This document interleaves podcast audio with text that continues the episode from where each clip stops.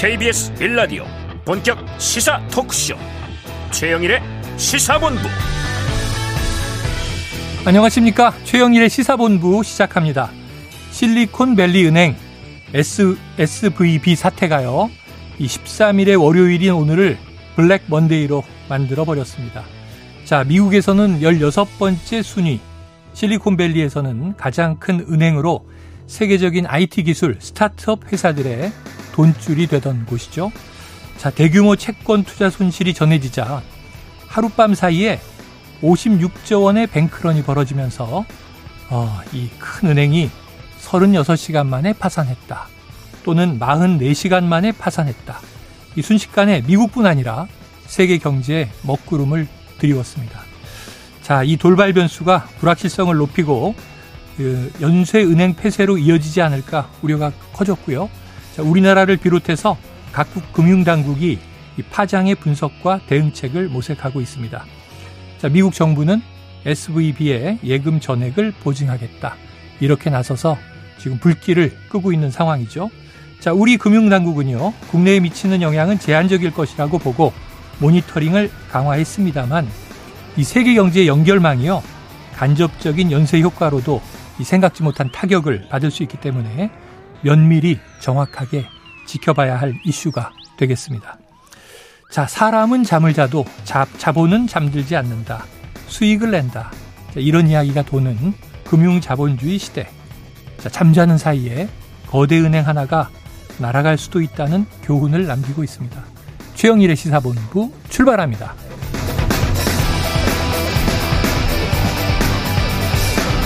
네, 1부에서는요, 오늘의 핵심 뉴스를 한입에 정리해드리는 한입뉴스 기다리고 있고요. 2부에서는 내일 모레로 다가온 국민의힘 전당대회. 어, 이거는 저, 어, 아닙니다. 지난, 지난주에 내용이 잘못 들어 있었고요.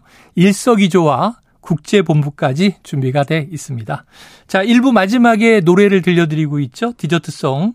오늘 듣고 싶은 노래가 있으시면요. 문자 샵 9730으로 자유롭게 보내주시기 바랍니다. 짧은 문자 50원, 긴 문자는 100원이고요. 오늘의 디저트송 선정되신 분께는 저희가 치킨 쿠폰을 보내드리고 있습니다.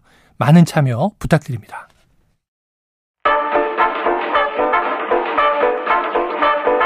최영일의 시사본부 한입뉴스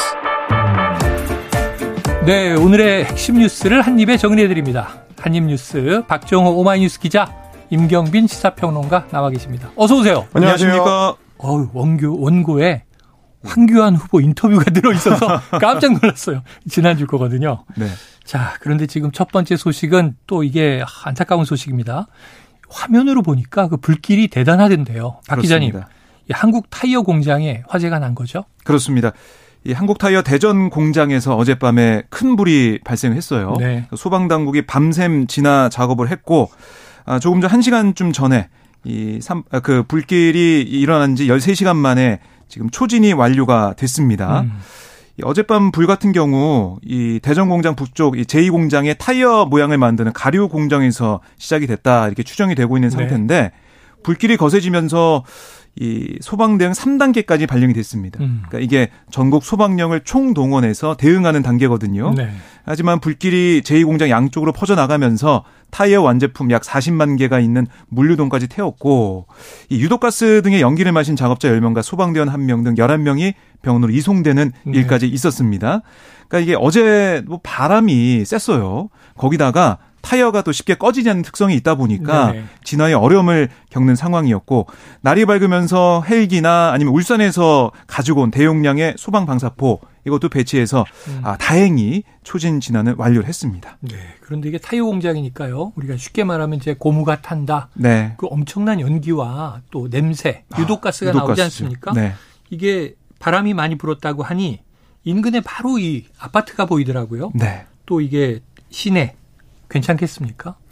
지금 보니까 좀 인근 아파트 주민들이 굉장히 좀 밤새 고통을 받으신 네. 것 같더라고요. 고층 아파트가 여러 개 있더라고요. 그렇습니다. 또 이제 연기가 높이 치솟다 네네. 보니까 아파트 고층으로도 이 유독가스가 좀 스며들고 뭐 이런 문제 때문에 음. 걱정하시는 분들이 많았던 것 같고 그래서 이제 학교도 제대로 문을 못 여는 곳이 생기고 뭐 이랬던 것 같습니다. 네. 일단은 타이어가 뿜어내는 그 연기 어, 이런 것들이 이제 강한 바람 때문에 인근 아파트 단지까지 이제 번졌고 또 불꽃이 일부 튄 것들이 또 화단이라든지 잔디밭 이런 음. 데까지 또 옮겨 붙어 가지고 아파트 주민들이나 관리사무소 직원들이 소화기를 들고 이제 진화하는 소동이 일어나기도 했다고 합니다. 큰일 날 뻔했어요. 뭐 다행히 이제 인명 네. 피해는 없었는데 음. 그런 좀 우려되는 상황이 있었고요. 또 하나는 이 공장 인근에 KTX 역이 운행되는 이 오송역이 있다 보니까 그래서 뭐 상하행선으로 KTX 어, 운행에 일부 차질이 있었는데 오늘 음. 오전부로 다 정상 운행으로 좀 전환이 되긴 했습니다. 네. 어, 이런 것들 때문에 이제 화재로 인해서 안전 우려 때문에 인근의 신탄진 초등학교나 신탄진 중학교, 신탄진 중앙중학교, 뭐 이문고등학교 등 학교가 등교가 일시 중지되기도 했습니다. 네. 자, 그래서 어제 비가 내렸는데 이 비가 너무 반갑더라고요. 워낙 가물어 있는 상황이고 음, 네. 건조하니까. 자, 박 기자님 산불도 있었는데 하동 지역의 산불이 21시간 만에 진화됐다고 하는데 피해가 크겠습니다. 예, 이게 이제 지난 주말, 그러니까 지난 11일 오후 1시 19분쯤에 지리산 국립공원 구역 하동군 화계면 대성리 일원에서 발생을 한 건데요. 네. 이게 계속해서 불이 번지면서 산불 대응 2단계까지 발령이 됐었습니다. 아, 그런데 다행히 어제 이 뭐 오전부터 비가 좀 내리면서 음. 산불 진화에 도움이 됐고요. 어제 정오를 기해서 어, 산불 주불 진화가 아, 마무리된 그런 상황입니다. 어, 결국에는 헬기도 잘못 뜨는 상황, 연무 때문에 투입이 네네. 늦었고 산불 현장이 급경사이면서도 지린산 국립공원 구역에 속해 있어서 진화 장비를 신속히 옮길 만한 임도도 없었어요. 음. 인력 중심으로 좀 불끄기를 해서 어, 결국에는 좀 오래 걸린 상황인데 다행히 비가 내려서 도움이 좀 된 거고요. 하지만 안타깝게도 이 현장에 투입된 이 진주시의 산불 예방 진화 대원 60대 남성 한 명이 심정지 증세로 아, 갑자기 쓰러져서요. 네네. 병원에 옮겼지만 숨지는 일도 있었습니다. 어쨌든 지금 너무나 이제 가물은 상황이 계속되기 때문에 산불 아니면 뭐 공장 화재 이런 것도 계속 주의를 해야 된다 이런 당국의 당부가 있었습니다. 이게 이제 서울 수도권에 사시는 우리 청취자분들은 체감을 하기가 좀 어려우시긴 음. 한데요. 음. 실제로는 지금 가뭄 기간이 굉장히 좀 길었고 네네. 주말에 잠깐 내린 그 비로 이제 충분히 좀 가뭄이 해소되지가 않은 상황이라서 특히 이제 남부 지역 같은 경우는 농사용은 물론이고 이제 식수로 쓸 수 있는 물까지 지금 부족해지고 있는 상황이라 아, 정부 당국에서 좀 신경 써가지고 지원을 해야 되는 아, 그런 상황으로 좀 알려져 있습니다. 네, 어쨌든 이 건조한 기간 특별히 불조심하면서 잘 봄맞이를 해야 될 것 같습니다. 다음 이슈로 넘어가 봅니다. 자, 김기현 국민의힘 대표가 주말 사이 첫 당직 인선을 했는데요. 자, 친 윤석열계를 전면 배치했다. 박 기자님, 맞습니까? 네, 네 그렇게 볼 수 있는데요. 왜냐하면 총선을 앞두고 제일 관심을 모은 자리는 사실 사무처를 관장하는 자리죠. 네네. 사무총장 또 부사무총장 이 자리가 제일 중요해 보였는데 왜냐하면 당 조직과 예산을 좀 관리하면서 2024년 이 국회 선거, 국회의원 선거, 음. 이 공천 관련된 실무를 책임지는 게 사무처거든요. 네. 어, 김기현 대표가 어떤 인물을 사무총장에 임명하느냐 이게 관심거리였지만 예상대로 어, 친윤계 이철규 의원이 임명이 됐습니다. 네. 이 사무총장은 친윤계 핵심으로 불리고 있고 뭐 친윤계 모임인 국민공감 총괄 간사를 맡고 있죠. 음. 그리고 여기다가 전략기획부총장과 조직부총장에도 이 친윤계 모임 국민 모임에 참여하고 있는 초선의 박성민 의원과 배현진 의원이 각각 또 임명이 됐습니다. 아, 이 부분 사무처 인선을 좀 봐야 될 것 같고 또 하나는 대변인단인데요. 아, 김 대표와 김기현 대표가 원내대표 등을 거치면서 손발에 맞췄던 인사들이 포진됐다 이렇게 음. 또 해석이 나오고 있습니다. 아, 수석 대변인은 초선의 강민국 의원 또 유상범 의원이 발탁이 됐고 대변인에는 또 원외 인사가 중용이 됐는데 김기현 후보 캠프에 몸담았던 이번 이 당권 도전에 있어서요. 그 캠프에 있었던 윤희석 전 어, 서울 강동갑 당협위원장 또 김혜령 전 대선 선대위 대변인 이름을 올렸습니다. 음. 그러니까 그렇게 되면 과연 이 친윤계 인사들이 좀 아, 전면 배치가 됐으면 연포탕에 맞는 인사는 누구냐 네네. 이런 뭐 의구심이 나올 수밖에 없지 않습니까? 아, 김기현 대표가 연대 포영 탕평 연포탕 기조를 얘기를 했었는데 아, 그래서 눈에 띄는 인물이 지명직 최고위원, 최고위원 음. 지난 대선 경선에서 유승민 후보 대협력 본부장을 지냈던 초선의 강대식 의원 이, 이 지명직 최고위원에 지명이 됐습니다. 네. 그리고 여기다가 나경원 전 의원의 전당대 회 출마를 도왔던 김민수 전 경기 성남 분당을 당협위원장 대변인을 발탁이 됐어요. 음. 그래서 이 어떻게 보면 연포탕 그런 기조가 반영된 게 아니냐 이런 해석도 나오고 있는데 또 근데 일각에서는 근데 강대식 의원 같은 경우는 지난번 나경원 이 전 의원을 비판하는 음. 초선 의원 연판장에 이름을 올린 인물인데 과연 유승민계 그러니까 이른바 아, 친윤계에서 좀 벗어나는 인물로 볼 수가 있는 게 맞냐 음. 이런 지적도 일각에서 나오고 있습니다. 그 사실 이제 면면을 좀 뜯어볼 필요는 있습니다. 네. 이제 연포탕을 위해서 이제 포영연대를 향한 뭐 기용을 한다고 했을 때는 요직에 누가 들어가느냐가 더 중요하거든요. 그렇죠, 그렇죠. 뭐 사실 이제 지명직 최고위원 물론 최고위원이 중요하긴 하지만 음. 지금 워낙에 친윤계 중심으로 이미 최고위원들이 다 이제 뽑혀 있는 상태이기 네. 때문에 한 명한테 자리를 주느냐 안 주느냐는 음. 어떻게 보면 대세에 이제 큰 영향을 미칠 수 있는 요소는 아니고 박종 기자님 짚어주신 것처럼 아, 강택식 의원이 지난번부터는 어떻게 보면 친윤계랑 좀 예, 스텝을 같이 하고 있는 상황인데다가 지역구가 대구예요. 음. 그러다 보니까 뭐 장기적으로 봤을 때는 비운으로 가기에는 좀 쉽지 않은 그런 입장에 있다는 네. 것도 이제 고려를 해봐야 될 것 같고 대변인 자리의 무게감하고 이제 사무총장이나 뭐 조직부총장 같은 이제 요직의 네. 무게감은 또 다를 수 있다는 음. 점 그리고 이제 거기에 이제 기용된 인사들이 어, 대부분 지난번에 이제 전당대회를 앞두고 소위 이제 나경원 연판장 사태에 이제 어, 이름을 올렸거나 네네. 주도를 했었던 인물들 배현진 의원이 대표적인 케이스라고 할수 음. 있을 것 같고요. 어, 여의도 연구전 원장에 이제 임명된 어, 박수영 의원 같은 경우도 거기에 좀 가까운 인사라고 볼 수 있겠는데 네. 또 하나 주목할 만한 점은 어, 이번에 주요 요직을 차지한 그 의원들 중에 초선이 많고 이것도 굉장히 좀 이례적입니다. 음. 어, 조직부총장에 초선 배현진 의원이 임명된 것도 어, 간단치 않은 일이고 여의도 연구원장도 원래 이제 중진급 의원이 맞거나 네. 내지는 이제 외부 인사를 기용하더라도 굉장히 어, 학계에서 이제 중진급인 인사가 맞는 게 원래 전통이었는데 네. 초선의 박수영 의원이 어, 여의도 연구원장에 이제 바로 임명된 것도 이례적이다. 그만큼 어, 친윤계들이 초재선 의원 그룹들이 중심이다 보니까 음. 지금 당 지도부도 그렇게 꾸려지고 있는 양상이다. 이렇게 보셔야 될 것 같습니다. 자, 그런데 이번 당권이 왜 중요했느냐? 바로 내년에 이제 총선이 있습니다. 그러다 보니까 이제 공천 문제에 대해서 지난 전당대회 경선 과정에서도 뭐 토론에서도 이야기가 많이 나왔어요. 자, 내년 총선 공천을 주도할 요직이 바로 언급하신 사무총장인데 여기 이제 친윤 핵심 이철규 의원이 임명되다 보니 자 대대적인 공천 물갈이를 예고하는 것 아니냐. 박 기자님 그런 네. 분위기가 있습니까? 이게 여의도에서 계속 나오는 얘기고 기자들 음. 사이에서도 뭐 얼마나 물갈이가 되느냐. 그러니까 일각에서는 뭐 몇십 명, 뭐 30명, 50명 명단도 있다 이런 얘기까지 흘러나오고 어, 있는 예, 상황이니까 아무래도 지금 현역 의원들은 긴장할 수밖에 없는 건데 크게 두 가지인 것 같아요. 그러니까 물갈이는 사실상 총선마다 있었습니다. 음. 뭐 정당마다 해왔죠. 그 폭이 얼마나 될 거냐. 그리고 또그 몇면이 물갈이 되는 사람들이 어떤 인물일 것이냐. 음. 그게 중요한데. 그래서 지금 여의도에서 회자되고 있는 게 바로 지난 1996년 15대 총선. 기억하실지 모르겠지만 그때 김영삼 당시 대통령이 단행했던 대대적 물갈이 네. 그런 식으로 될 수 있다라는 시나리오가 있어요. 그때 생각을 해보면 모래시계 검사로 잘 알려진 홍준표 음. 어, 검사 지금 대구시장 네. 당시에 이제 아, 정치권에 입문을 하는 그런 모습 영입이 됐죠. 그리고 뭐 이재호, 김문수, 이우재 네. 전 의원 등의 운동호 출신들 거기다가 김무성, 정의아, 김영춘 의원 등이 음. 대거 발탁이 됐습니다. 네. 그래서 사실 그때 신한국당의 참패를 예상을 했던 관측을 깨고 일당 자리를 고수했어요. 음. 그래서 이런 물갈이가 정말 큰 힘을 발휘했다라는 평가가 있었죠.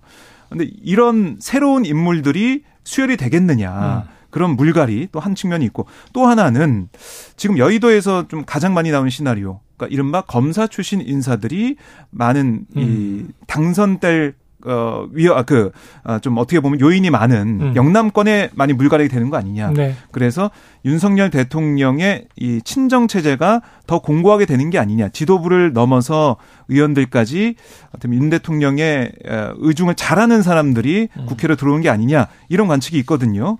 그래서 결국에는 두 가지 경우의 순대 물갈이 하게 된다면 어떤 면이 되냐에 따라서 앞으로의 윤석열 정권의 여러 가지 미래와 어떤 결부가 돼 있는 게 아니냐 이런 분석이 나오고 있습니다. 네. 지금 이제 말씀해 주신 부분이 굉장히 중요한 것이 그러니까 수혈을 하더라도 외부의 피를 수혈을 하는 게 굉장히 중요하다라는 음. 말씀을 드려야 될 것 같아요. 왜냐하면 이게 이제 단순히 그냥 어, 젊은 사람이어서 된다든지 혹은 기존 정치권 인사가 아니어서 된다든지 이런 게 아니라 좀 전에 이제 15대 총선 때의 어, 신한국당 사례를 말씀해 주셨는데 굉장히 좀 건강한 방식으로 당을 바꾸는 기조가 그 당시에 중요한 기조였습니다. 네. 그래서 이재호라든지 김문수라든지 이런 인물들은 단순히 뭐 운동권 출신이어서가 아니라 당시에는 뭐 운동권 출신 정치 인사들이 워낙에 많았기 때문에 음. 단순 운동권 출신인 게 아니고 아예 체질이 다른 사람들. 그러니까 어, 지금 기준으로 봤을 때는 좌파 계열 운동권 인사들이거든요. 그때 이분들은 민중당을 음. 창당해서 그렇습니다.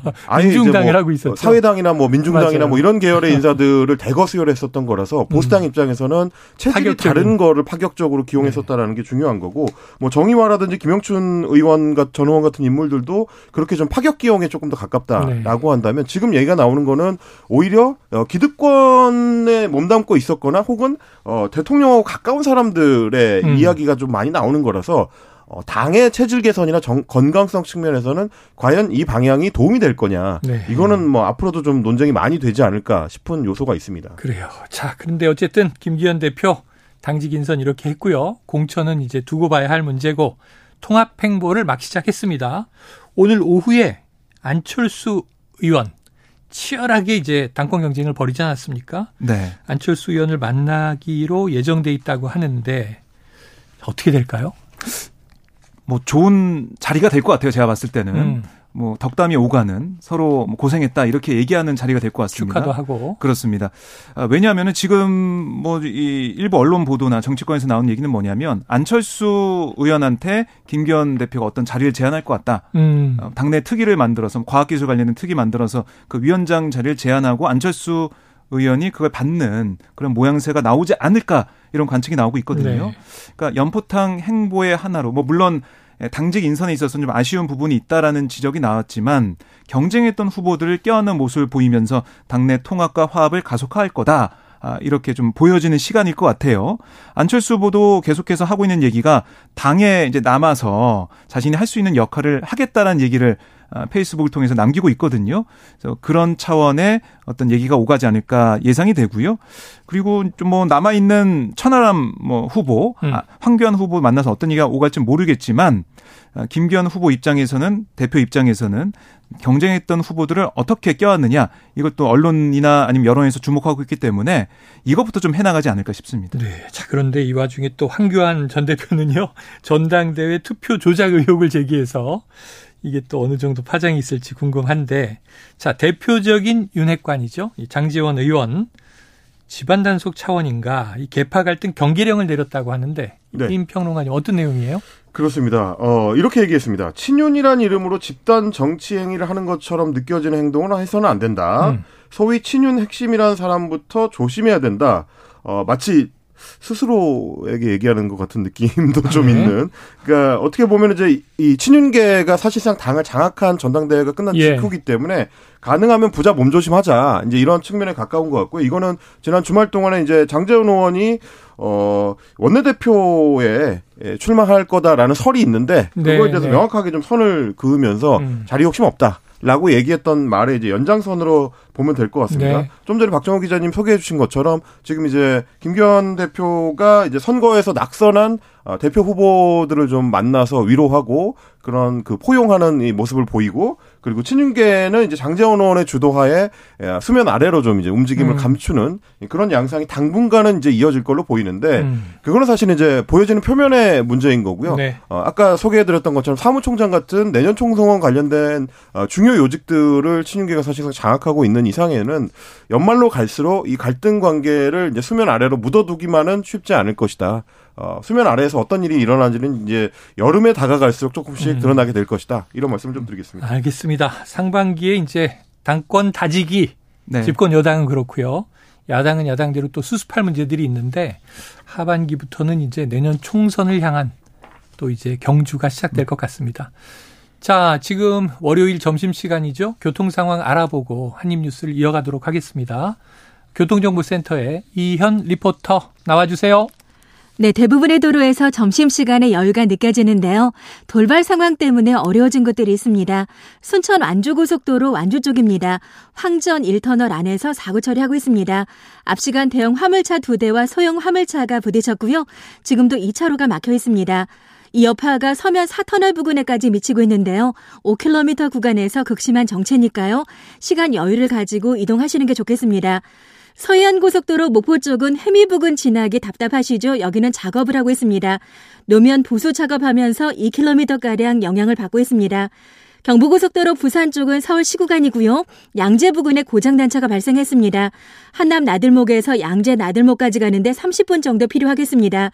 서울은 분당서로 청담대교 쪽인데 수원 나들목 부근에 고장단차가 발생하면서 여파를 받고 있습니다. KBS 교통정보센터였습니다.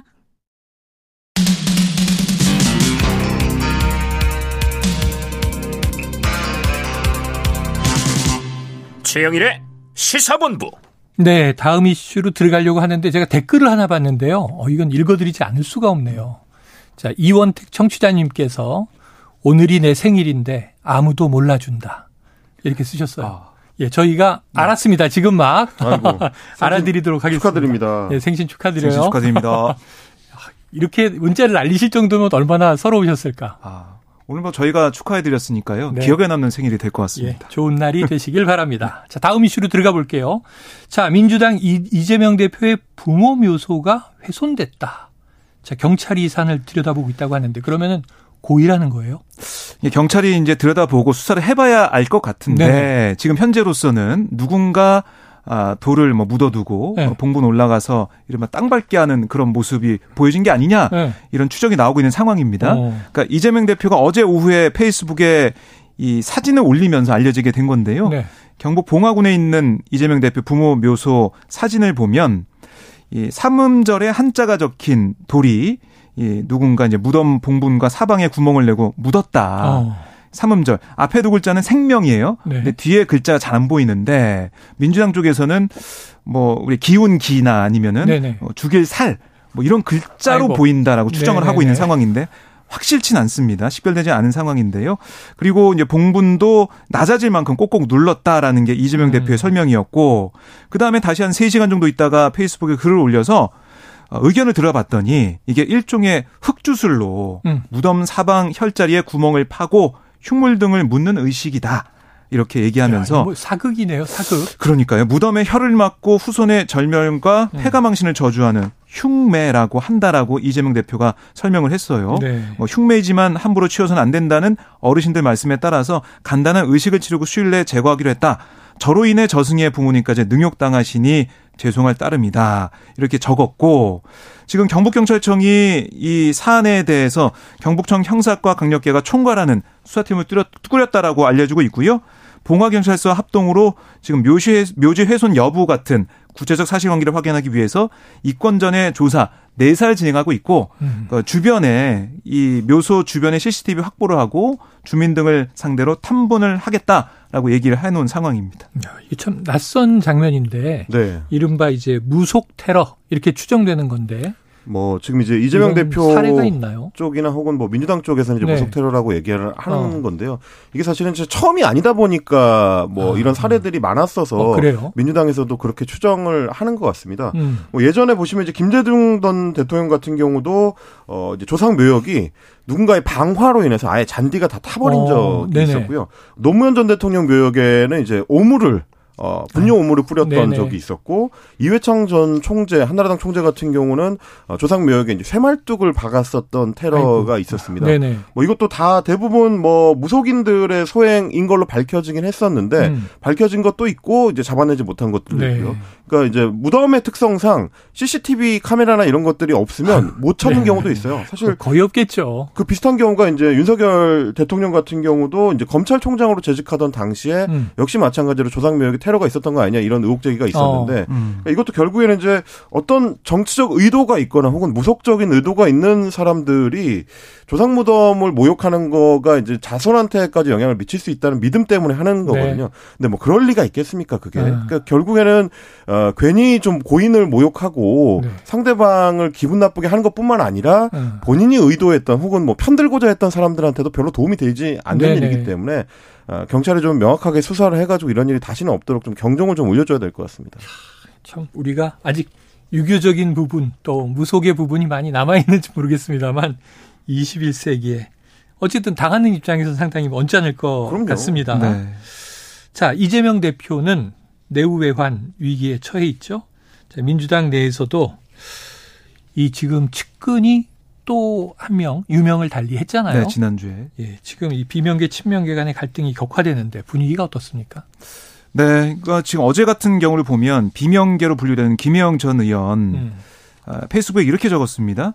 이재명 대표 같은 인물이 민주당 당 대표라는 사실에 당원으로서 부끄러움과 참담함을 느낀다. 음. 지금 같은 상황에서도 당이 이재명 방탄을 이어간다면 민주당은 그 명을 다할 거다. 네. 강하게 비판을 했고요.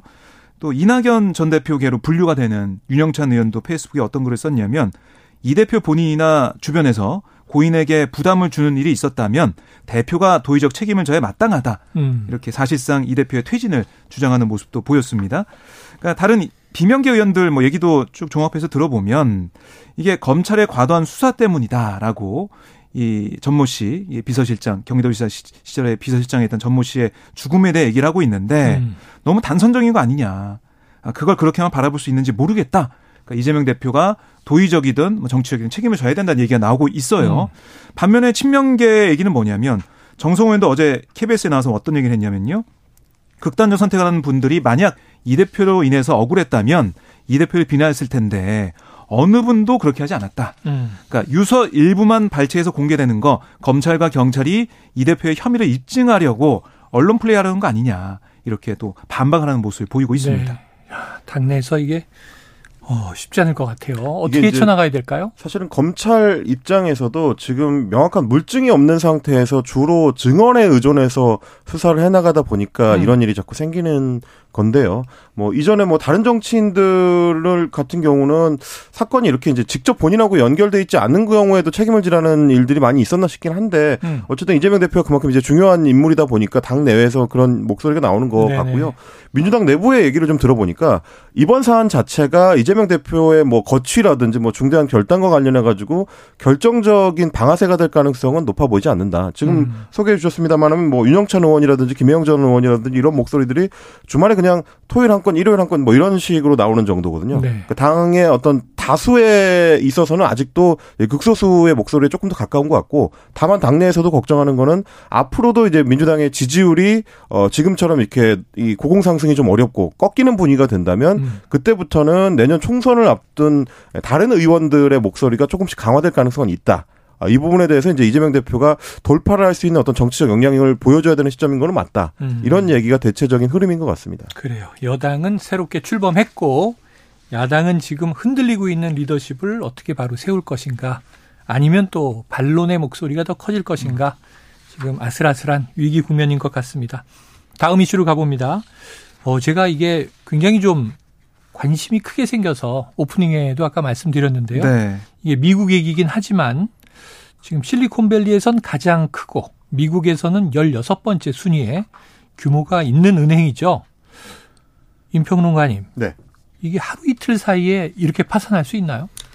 굉장히 이례적인 네. 일이긴 한, 한데요. 다만 이제 뭐, 어, 금융계에서 경계하는 거는 2008년이나 2009년 같은 연쇄적인 금융 위기로까지 이어질 만한 사안은 아니다라는 음. 경계의 목소리 나옵니다. 이게 이제 실리콘밸리 은행이라는 게 은행이 약간 어 우리가 알고 있는 한국의 은행들하고는 구조가 좀 다른 은행이긴 해요. 네. 일반 예금자들 우리 같은 이제 장사 미사들이 조금씩 모은 돈을 이제 예금하는 형태가 아니고 네. 주로 이제 B2B라고 하죠. 예, 이 실리콘밸리에 모여 있는 스타트업 회사들이 주요 고객이다 보니까 음. 어, 그 돈의 좀 성격이라든지 쓰임새가 약간 다르다라는 어, 얘기를 좀 하고 있습니다. 근데 이제 다만 최근 들어가지고 이 은행에서 가지고 있었던 어, 미국의 국채 음. 예, 음. 국채의 채권 금리가 많이 이제 약세를 보이다 보니까 그래서 갖고 있는 자산의 이 상품 가치가 계속 떨어지는 거죠. 자산 음. 가치가 많이 떨어지다 보니까 어 이거 여차하면 어, 내 예금을 못 돌려받는 상태가 되는 거 아니야라는 걱정을 한 고객들이 연쇄적으로 돈을 많이 찾아가다 보니까 음. 이 소위 이제 뱅크런이 발생을 그렇죠, 그렇죠. 하게 된 뱅크런. 거고 어, 돈을 아, 못 갚아줄 수도 있겠는데요라고 하면서 이제 파산 신고를 하는 바람에 음. 어, 주말에 이제 급격하게 영업 정지가 일어나고 그 뒤에 이제 연쇄적인 효과가 발생하게 된 건데요. 워낙 좀 지금 문제가 커지다 보니까 미국 정부 에서는 이례적으로 어, 재무부하고 중앙은행이 나서서 어, 연방 예금보험공사를 좀 움직였습니다. 그래서 일단 예금자들에 대한 자금은 어, 예금해 놓은 금액에 대해서는 음. 다 예, 찾아갈 수 있도록 조치를 해주겠다라고 음. 이제 이 발표를 했는데 그 덕분에 조금 진정이 되기는 했습니다. 원래 네. 같으면 어, 미국 연방 예금보험이 보장해주는 돈이 계좌당 최대 25만 달러 음. 정도. 우리 돈으로 이제 3억 원 조금 못 되는 정도인데 네. 말씀드렸다시피 이제 주로 스타트업 기업들이 고객이라서 대부분 이 보호 범위를 넘습니다. 음. 그래서 여기서 예금의 한 90% 정도가 어 예금 보험에서 이제 보장해 줄 수 있는 한도를 초과하고 있었기 때문에 그러면 음. 돈다 날리게 된 그러면 또 이제 회사들도 연쇄적으로 이제 문을 닫아야 되는 상태가 되기 음. 때문에 경제적 파급 효과가 워낙 크다고 판단을 해서 정부가 나서서 일단 막아주기로 한 거고요. 음. 그러다 보니까 뭐 그 파급 효과가 우리가 걱정했나 했던 것만큼 크지는 않을 것 같지만 지금처럼 미국이 어 금리를 계속 높게 유지를 하게 되면 상대적으로 반대로 이제 채권 금리는 약세가 되고 네. 채권의 가치가 떨어지게 되고 그렇게 되면 채권을 자산으로 보유하고 있는 다른 은행들한테도 또 위험이 좀 옮겨 붙을 수 있는 가능성이 있기 때문에 주시를 해야 되는 상황인 건 맞는 것 같아요. 그래요. 자, 이게 2008년을 딱 떠올리게 된 게 그때도 워싱턴 뮤추얼, 리만 브라더스 아, 예. 이런 투자은행 상업은행들이 막 저 도산하면서 서브프라임 모기지 사태가 벌어졌었죠. 네. 다만 이제 음. 금융계에서 계속 이제 강조하는 건 뭐냐면 그 당시에 서브프라임 모기지 사태 같은 경우는 재투자를 하는 그 자산들의 성격이 음. 아, 좀 악성 채권인 경우가 많았기 때문에 네. 음. 도산할 때 연쇄적으로 그리고 대규모로 발생할 수 있는 위험을 애초에 갖고 있었던 거고 음. 이번 경우는 주로 미국 국채를 들고 있었던 은행이 파산한 경우라서 음. 이거는 뭐 자산의 어떤 성격으로 보면 가장 안전 자산으로 분류되는 네. 미국 국채가 이제 문제가 발생한 거라 조금 성격이 다르다. 이 부분을 좀 경계하고는 있습니다. 알겠습니다. 자, 한미 연합 연습이 오늘부터 23일까지 진행이 되는데요. 북한의 반발 수위가 더 높아질 수 있을 것 같습니다. 이미 뭐 잠수함에서 일단 미상의 미사일을 발사했다라는 보도를 네. 북한 측에서 내기도 했기 때문에 면밀히 분석해 보고 관련 내용이 있으면 또 내일 전해드리도록 하겠습니다. 자, 일부 말미에 이원택님 아무도 생일을 축하해 주지 않는다 문자가 눈에 띄어서 언급을 해드렸는데 심경용 청취자님은요 위로의 문자를 주셨어요. 저는 어머니가 음력을 챙겨서 더 헷갈리다 못해 아예 생일을 까먹었습니다. 아. 이렇게 또 생일을 까먹으신 분도 계시네요. 자, 기쁜 날은 우리가 함께 기념하면서 넘어가도록 하면 좋겠습니다. 자, 한입뉴스 박정호 오마이뉴스 기자 임경빈 시사평론가 수고하셨습니다. 감사합니다. 네, 자, 오늘의 디저트송은요. 청취자 8008님. 세상이 어지럽고 신난 일이 없어도 내일을 위해 살아가야겠지요. 오늘 월요일이잖아요. 나훈아 씨의 테스 형 신청해 주셨습니다. 노래 듣고 입으로 돌아오겠습니다. 어쩌다가 한